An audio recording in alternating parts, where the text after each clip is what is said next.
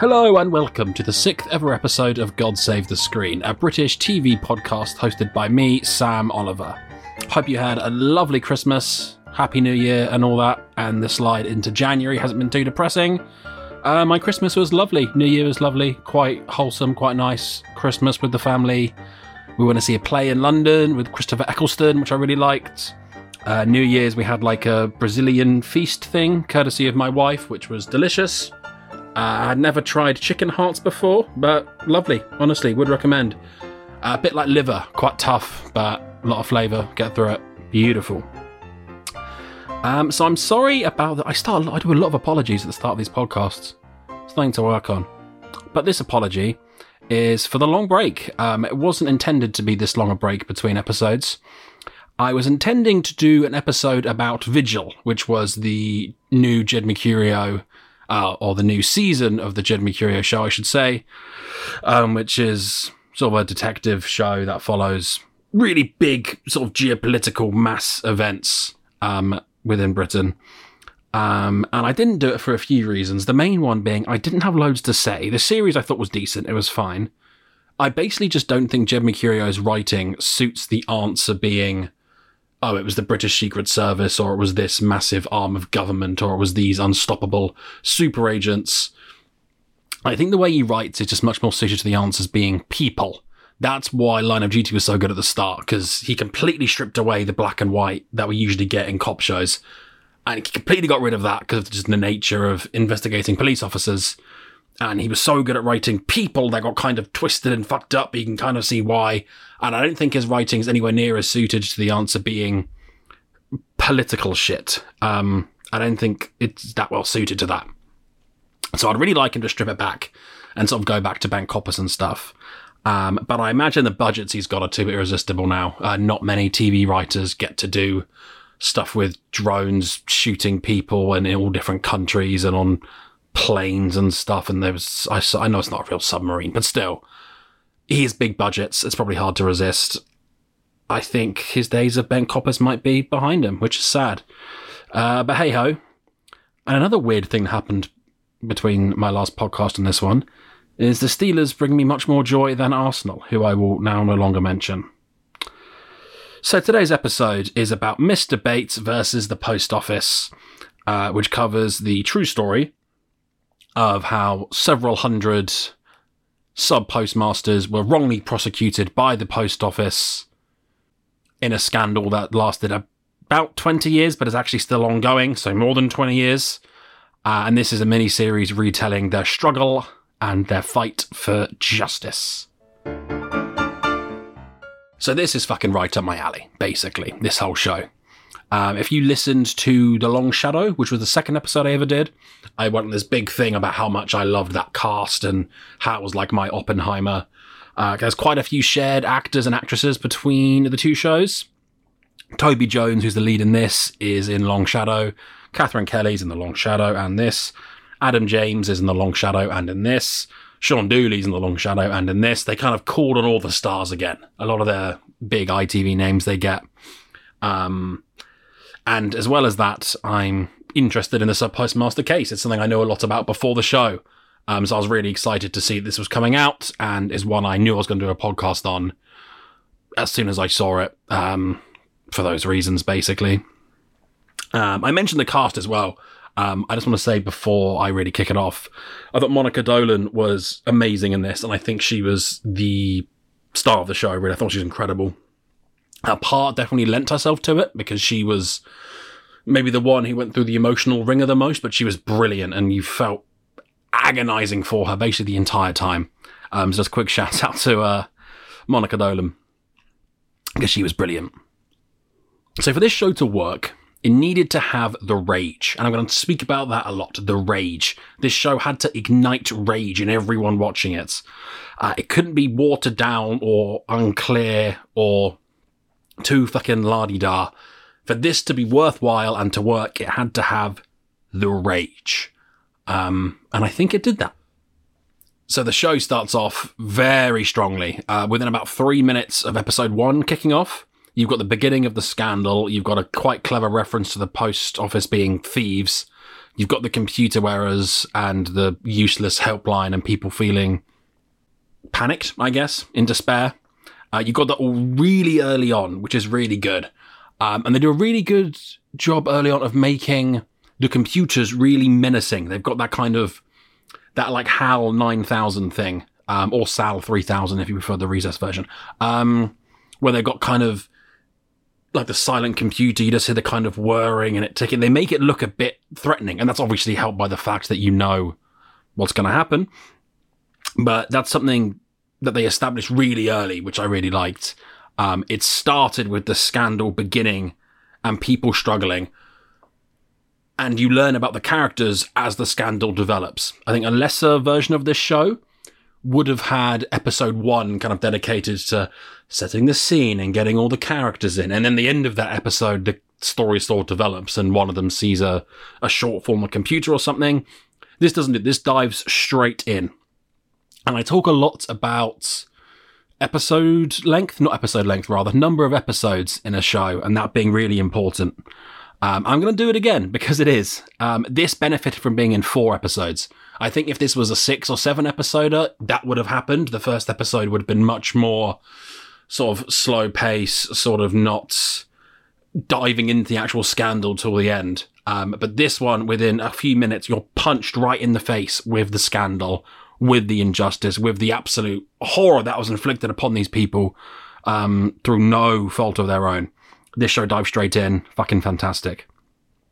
Um, and as the first episode developed, you had sort of the three main ones. You had Toby Jones's character, who was kind of the one you know going to lead it all, Mr. Bates.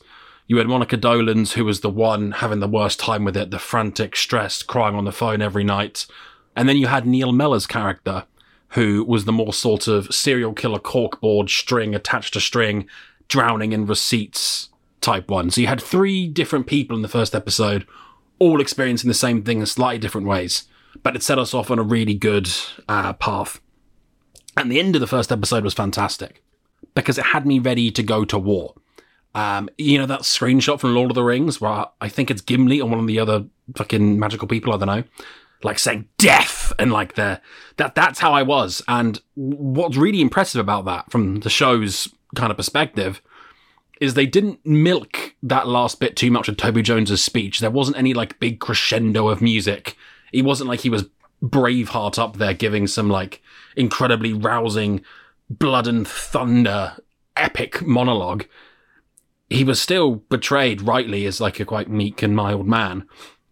But because you know about the story and you know what's going to happen and what's happened to these people, just them all being together in that one room fucking gets you going. Um, and it had me like Jurgen Klopp fist pumping to the uh, to the Kop. That's kind of what that got from me, which is great.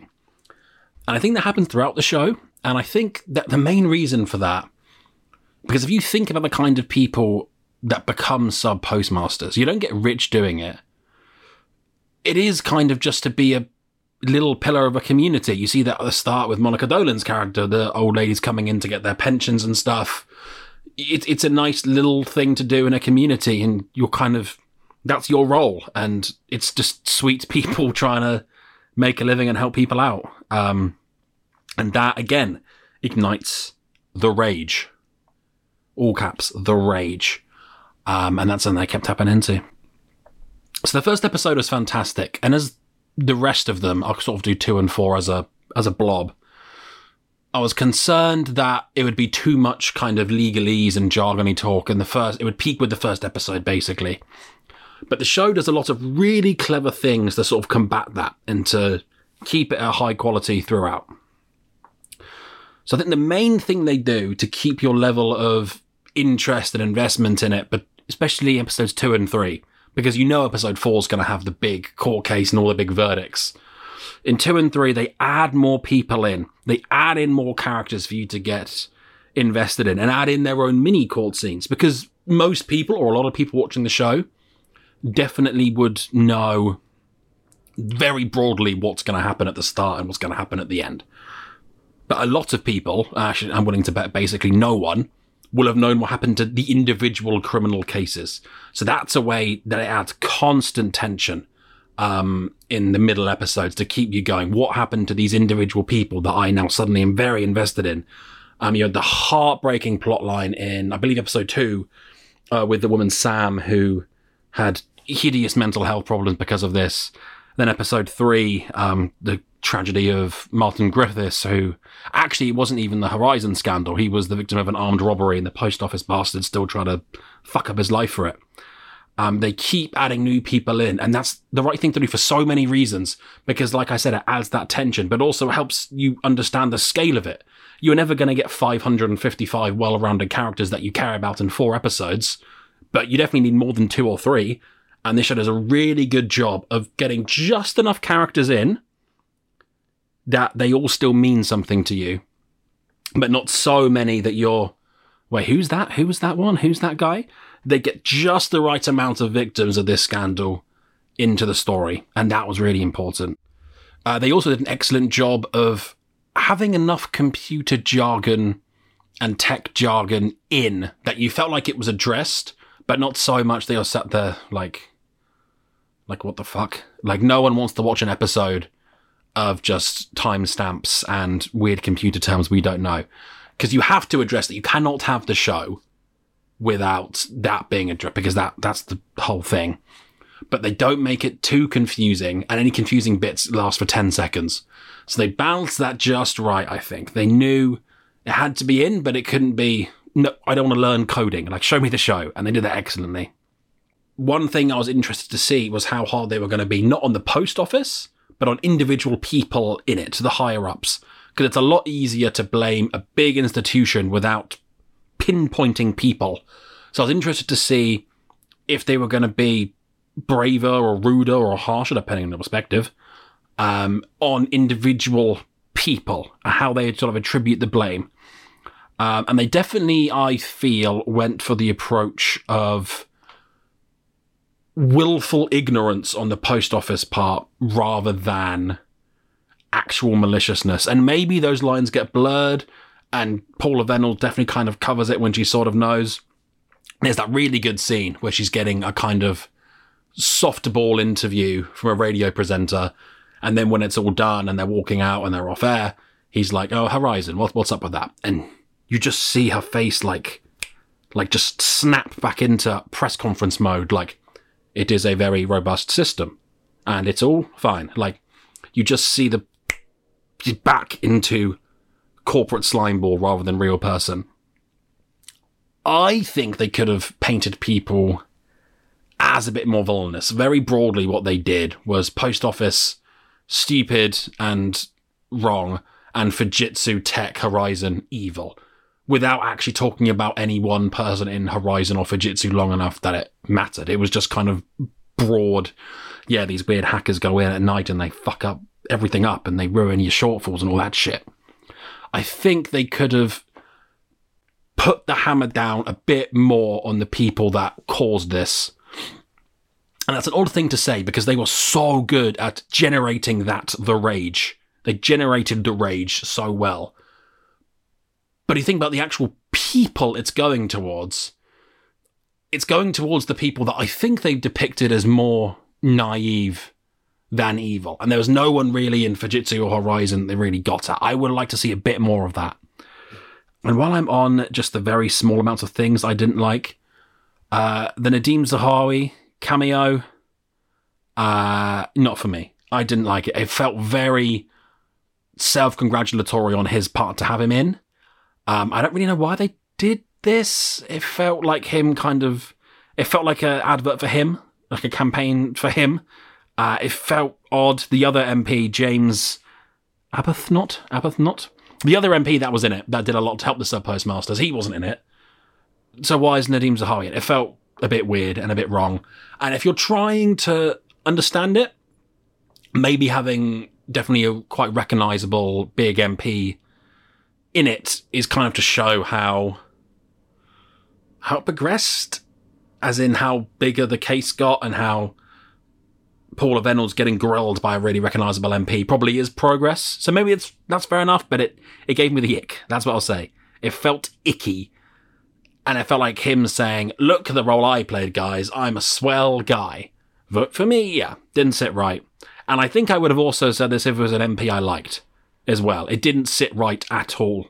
Not just because I don't like him. I don't think it was a good decision to have him actually in. I think you could have really had the same thing, probably better with a fictional MP or an actor playing him.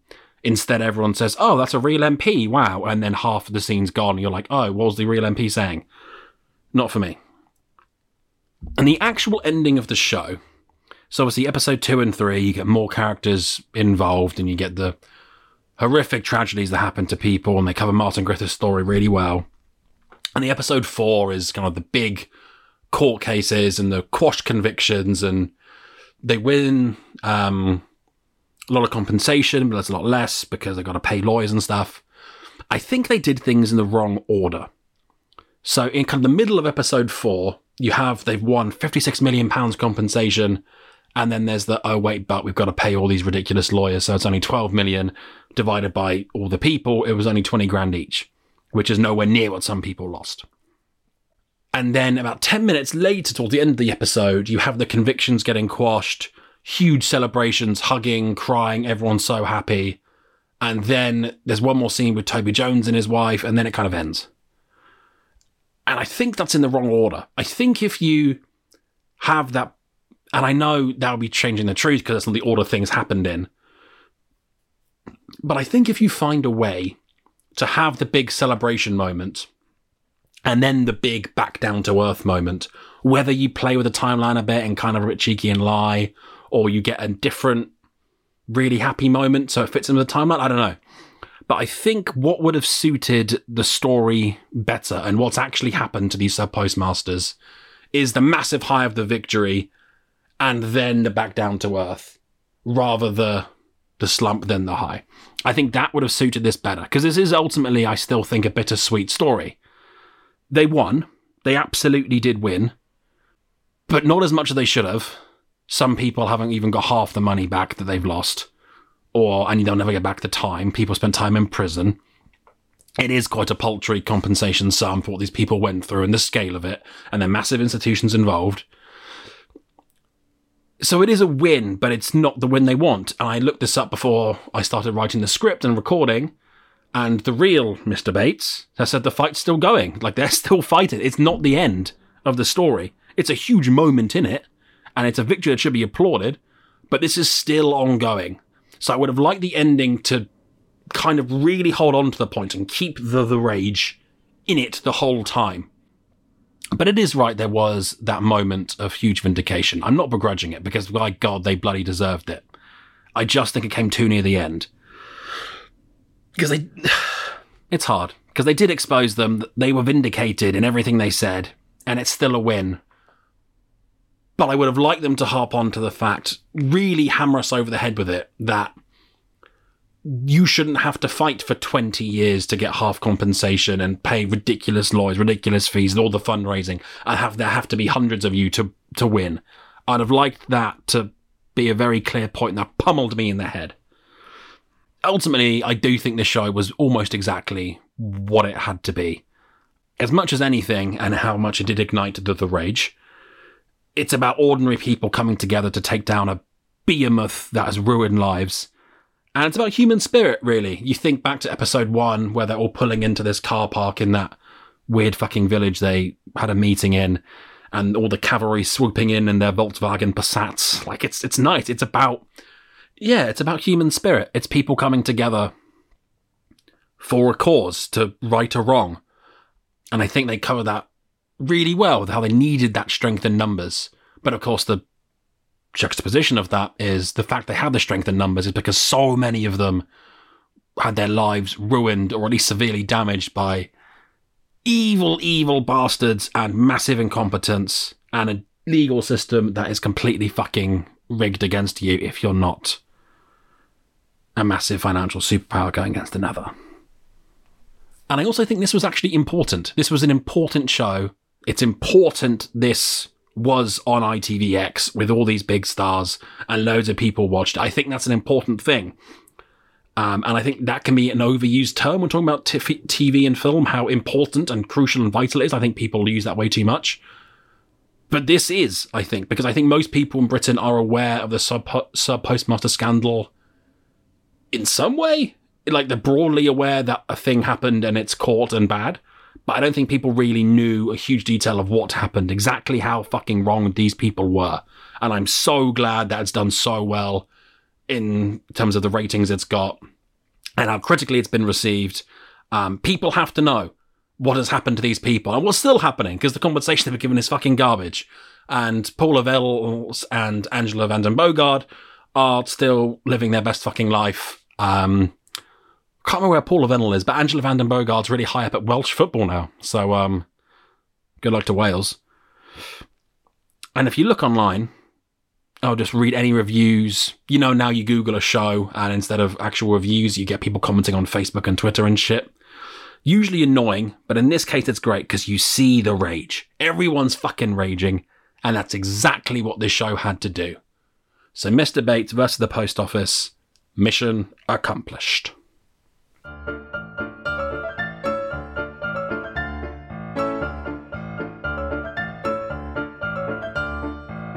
And that is about it, you guys. Thank you so much for listening. Thank you for returning in 2024. I hope to be back again very soon.